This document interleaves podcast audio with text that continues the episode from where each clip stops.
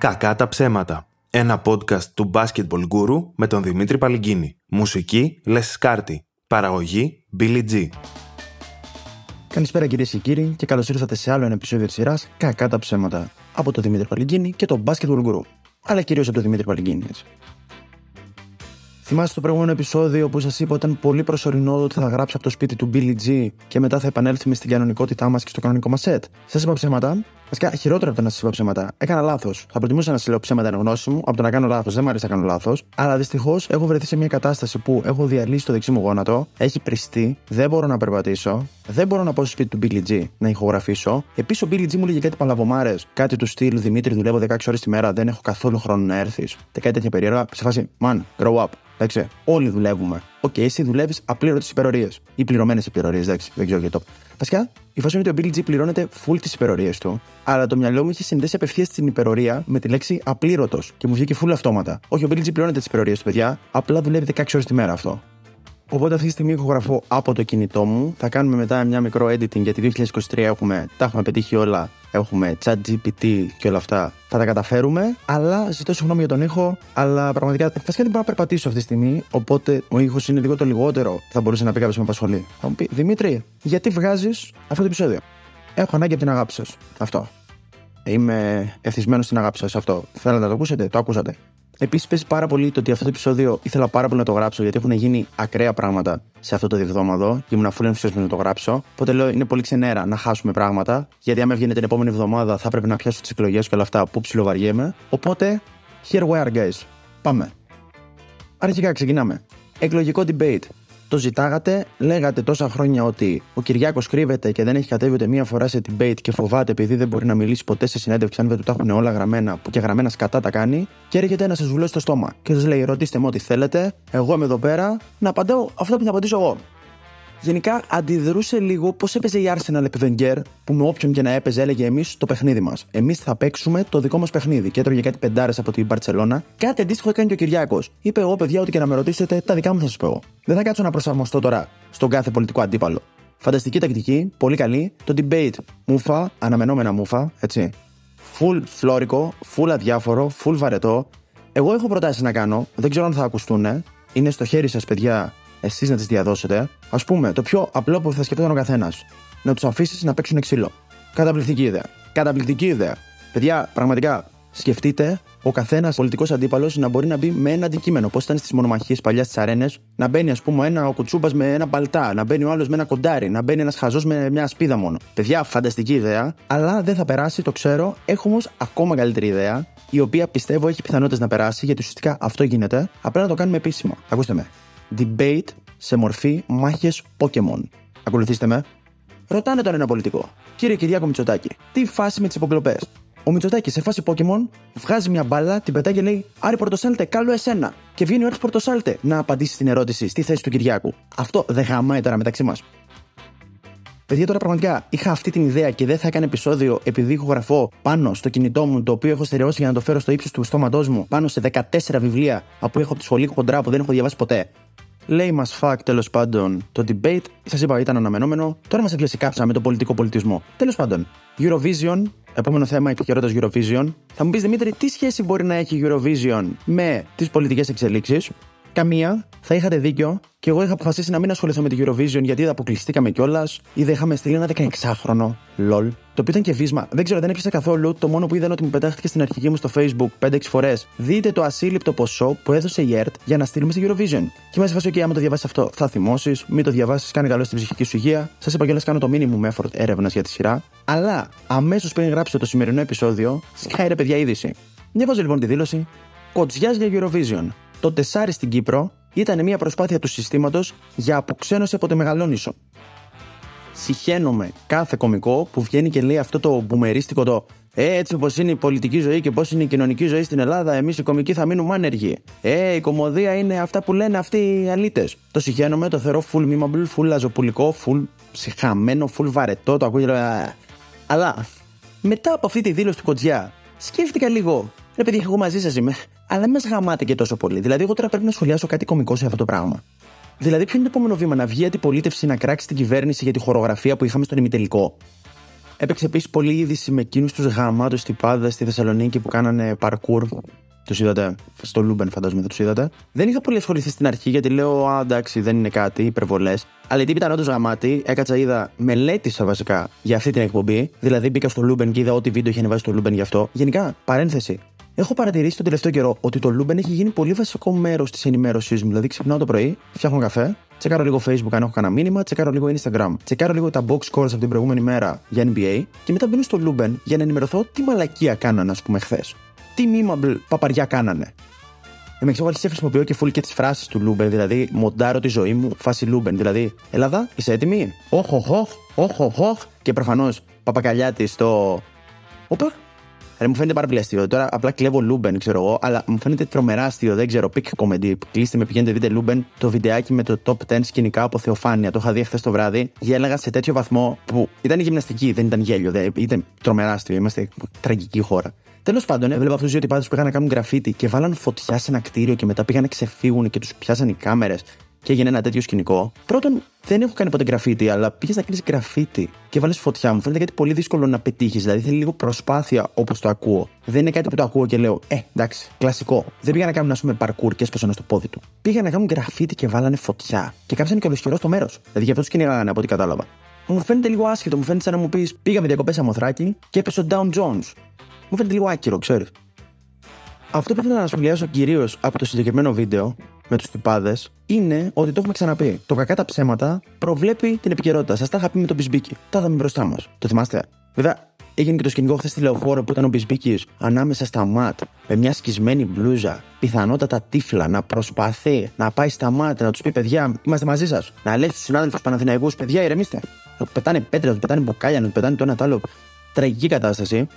Στο προηγούμενο επεισόδιο δεν σας είπα πόσο ανώτερη είναι η ελληνική τηλεόραση από όλα τα μέσα στο εξωτερικό βάσει του σκηνικού που είχε γίνει στο Ελλάδα-Σερβία που με το που ξεκίνησαν να παίζουν μάπες, ο σκηνοθέτης είπε Πάω για Όσκαρ. Δεν έγινε ακριβώς το ίδιο, ρε παιδιά τώρα. Σε ποια άλλη τηλεόραση με το που δούνε δύο random τύπους πάνω σε ένα καμπαναριό θα εμφανιστούν 8 συνεργεία, θα ξεκινήσουν να τραβάνε τις κάμερες. Έγινε καταδίωξη κάποια φάση. Ο τύπο κατέβηκε κάτω, έτρεχε και από πίσω του οι άλλοι τραβάγανε. Μονοκάμερα, πλάνα, ανάποδες λήψεις, drone. Πού το έχουμε δει αυτά; Είμαστε φτιαγμένοι για να βγάλουμε action movies, απλά δεν έχουμε το budget. Πάμε και τα δίνουμε όλα στον Παπακαλιάτη για να κάνει ταινίες, love romance και να τη γράφει το Call Me By Your Name.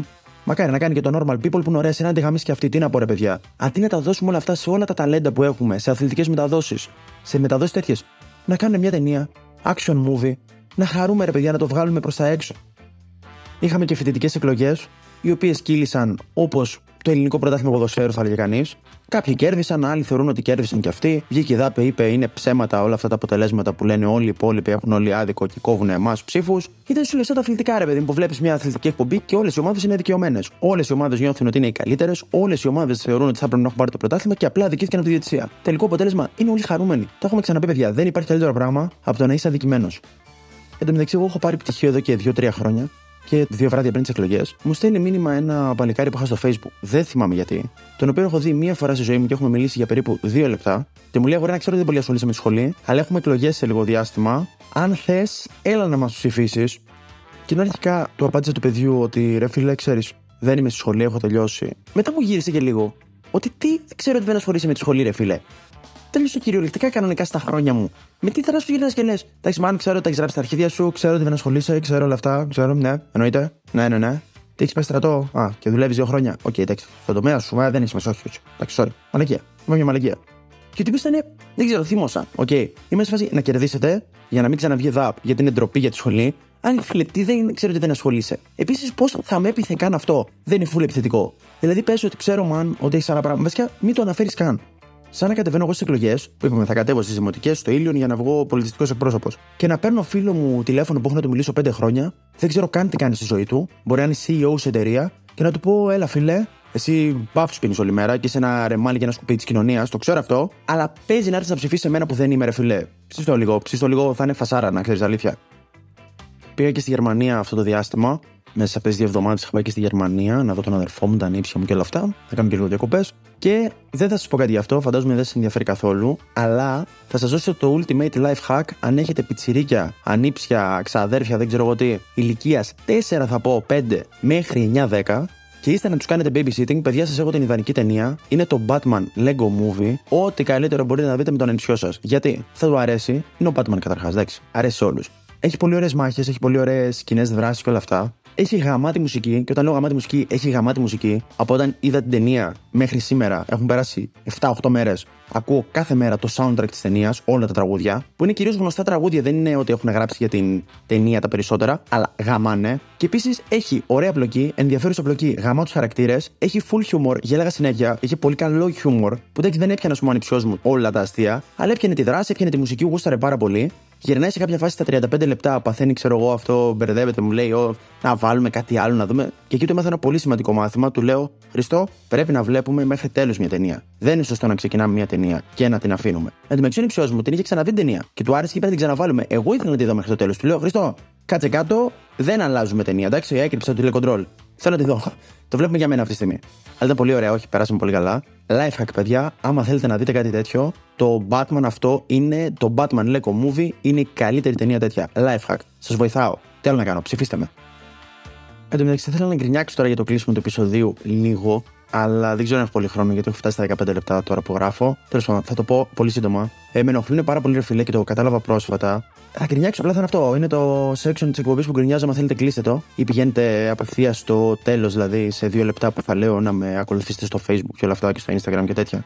Με ενοχλούν πάρα πολύ οι άνθρωποι οι μη-celebrities, οι μη-διάσημοι, αυτοί που τους βλέπεις και κάτω σου θυμίζουν, αλλά τώρα δεν είμαι σίγουρος. Τον έχω δει σε εκπομπή, τον έχω δει στο Λούμπεν, τον έχω δει κάπου σε κάποιο reality, ήταν συμμαθητή μου στο γυμνάσιο, παίζαμε μαζί μπάσκετ, πηγαίναμε μαζί αγγλικά. Δεν είσαι σίγουρος, αλλά καταλαβαίνεις ότι είναι ημιδιάσημο γιατί μπαίνει στο χώρο και έχει αυτό το vibe, αυτό το attitude, αυτό το βλέμματο. Ναι, εγώ είμαι.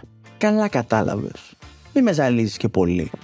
Και με ενοχλούν γιατί ποτέ δεν είναι ούτε διάσημοι ούτε ιδιαίτερα σημαντικοί. Δηλαδή, ακόμα και αυτό που είναι ημιδιάσημοι δεν είναι ότι είναι κάτι πολύ σημαντικό. Δεν είναι ότι είναι κάποιος ημίγνωστος επιστήμονας, κάποιος ημίγνωστος συνθέτης μουσικής. Δεν είσαι ο αργυρός φιλέ. Συνήθως είναι απλά ο πρώην της κατία Ταραμπάγκο. Είναι κάτι τέτοιο. Κάποιο εντελώς industry plant που έχουν πετάξει και έχει φούλα αυτό το vibe. Ναι, man, εγώ είμαι. Έχεις δίκιο. Δεν σε ξεγελάνε τα μάτια σου. Θέλω πραγματικά να πιάσω κάθε έναν από αυτούς και να του πω, Man, άκουσε με, αν ήσουν τόσο γνωστός, θα σε έβλεπα στον ηλεκτρικό 3 ώρα το μεσημέρι. Στο εξωτερικό παίζεις με πάρα πολύ αυτό που κάνουν διάφοροι διάσημοι όπως ο Ντικάπριο, που μεταμφιέζονται φουλ για να μην τους καταλάβουν όταν βγαίνουν έξω οι παπαράτσι. Στην Ελλάδα νιώθω ότι έχουμε το ακριβώς αντίθετο φαινόμενο. Ότι υπάρχουν ημιδιάσημοι οι οποίοι συνεχίζουν και ακολουθούν το ίδιο στυλ, το ίδιο που είχαν όταν γίνανε ψηλοδιάσημοι. Έχω συμμαθητή, γι' αυτό έτσι μου ήρθε και το ξεκίνησα και το είπα αυτό. Έχω συμμαθητή, έπαιξε ένα επεισόδιο στις Άγριες Μέλισσες και έχει κρατήσει μουστάκι από τότε. Και αυτό ήταν το σημερινό επεισόδιο. Δεν ξέρω καν αν θα το κρατήσουμε, γιατί έχω γράψει για να το στείλω στον Bill G να μου πει αν ακούγεται. Το οποίο σημαίνει ότι αν δεν ακούγεται, δούλευα τζάμπα. Εντάξει, 15 λεπτά επεισόδιο είναι. Απλά μίλαγα 15 λεπτά, έλεγα μαλακίες στο κινητό μου. Σαν να 'στειλα πολύ μεγάλο ηχητικό είναι, αλλά καταλαβαίνετε. Αλλά οκέι, okay, είναι δουλειά, εντάξει. Δεν πληρώνομαι, αλλά ξέρεις, είναι δουλειά. Δεν μπορεί να μην είναι πολύ δουλειά. Τώρα που το σκέφτομαι. Τέλος πάντων, δεν έχει σημασία. Ευχαριστώ πάρα πολύ όσους φτάσαν ως εδώ πέρα. Θέλω να ευχαριστήσω επίσης ένα ζευγάρι που ήρθε στην προηγούμενη παράστασή μου και μου μίλησε και μου είπε Μπράβο, ξέρω εγώ και τι ακούν το podcast. Να τους ευχαριστήσω πάρα πολύ. Γιατί έφυγα στο τέλος και ξέχασα να τους το πω. Ότι αν μπορείτε, παιδιά, όσοι είστε ζευγάρια, αν γίνεται, να με ακούτε και από τα δύο accounts στο Spotify. Γιατί, OK, καταλαβαίνω ότι είμαι το απόλυτο couple goal ε, activity. Αλλά μην χάνω κι εγώ views, έτσι. Δηλαδή, όσο μπορούμε λίγο να το τσεκάρουμε αυτό, μόνο αυτό ήθελα από εσάς, δεν θέλω κάτι άλλο. Ε, και σας ευχαριστώ και πάρα πολύ. Βέβαια, να πετάξω την πηχτή μου ότι μόλις είπα στο προηγούμενο επεισόδιο ότι κάποιος ήρθε και μου μίλησε, ήρθατε και μου είπατε, Ε, και εμείς σε βλέπουμε. Θέλετε ανταγωνισμό, θα πω εδώ πέρα. Βέβαια, τα παιδιά μου είχαν πει ότι είχαν έρθει σε προηγούμενη παράσταση και απλά εγώ έφυγα στο διάλειμμα και δεν μου μίλησαν. Αλλά εγώ έχω το μικρόφωνο, τι θέλω, λέω εντάξει. Λέω τη δικιά μου εκδοχή της ιστορίας. Και αφού θέλετε ανταγωνισμό, να δώσω και ένα τεράστιο ευχαριστώ στον Αντρέα Παπαζογλου που μου έστειλε 50 ευρώ για την εκπομπή. Δεν λέω ότι είναι καλύτερος φίλος μου και ακροατής από εσάς. Εγώ το αφήνω εδώ πέρα. Θα το πιω ψαρός. Ε, τελείωσα το επεισόδιο και μπήκα στο Instagram να χαζέψω λίγο, να ξεκουραστώ από τη δουλειά. Και είδα ένα βίντεο και πρέπει να κάνω εμβόλυμα τώρα ένα σχόλιο για το επεισόδιο, γιατί θα σκάζω να δεν το πω. Θυμάστε οι OG fans της σειράς podcast κάποια στιγμή που σας είχα πει για μια συμμαθήτριά μου που είναι φιλοβασιλική, αλλά φάση full φιλοβασιλική. Αυτό λοιπόν το αστέρι μας έπαιξε σε μια διαφήμιση που έβγαλε νομίζω ο Κυρανάκης για να διαφημίσει το πώς με τον GovGR αλλάξαμε επίπεδο και πήγαμε στο επόμενο σαν χώρα, ρε παιδί μου, και πώς πλέον όλα γίνονται ηλεκτρονικά και αυτά. Καλά μέχρι εδώ. Το πιο αστείο είναι ότι ο πρώτος που μιλάει στη διαφήμιση είναι ένας παππούς που πραγματικό άνθρωπος πρέπει να είναι πάνω από 100 χρονών. Δυσκολεύεται να κρατήσει τα μάτια του ανοιχτά, δυσκολεύεται να κρατήσει το κινητό τέλος πάντων. Και του έχουν δώσει ένα smartphone και του έχουν γράψει να κοιτάει να λέει στην κάμερα. Πλέον με το GovGR μπορώ να δω τις συνταγογραφήσει μου με ένα κλικ. Και εγώ θα πρότεινα. Τώρα εντάξει, δεν ξέρω αν θα φανεί προσβλητικό, αλλά ρε παιδί μου δεν θα ήταν τρομερή ιδέα. Το λέω ανοιχτά τώρα στον κύριο Κυρανάκη, στο επόμενο να έχει έναν παππού ίδιας ηλικίας και να βγει να πει Με το GovGR έμαθα ότι πέθανα πριν 14 χρόνια με ένα κλικ.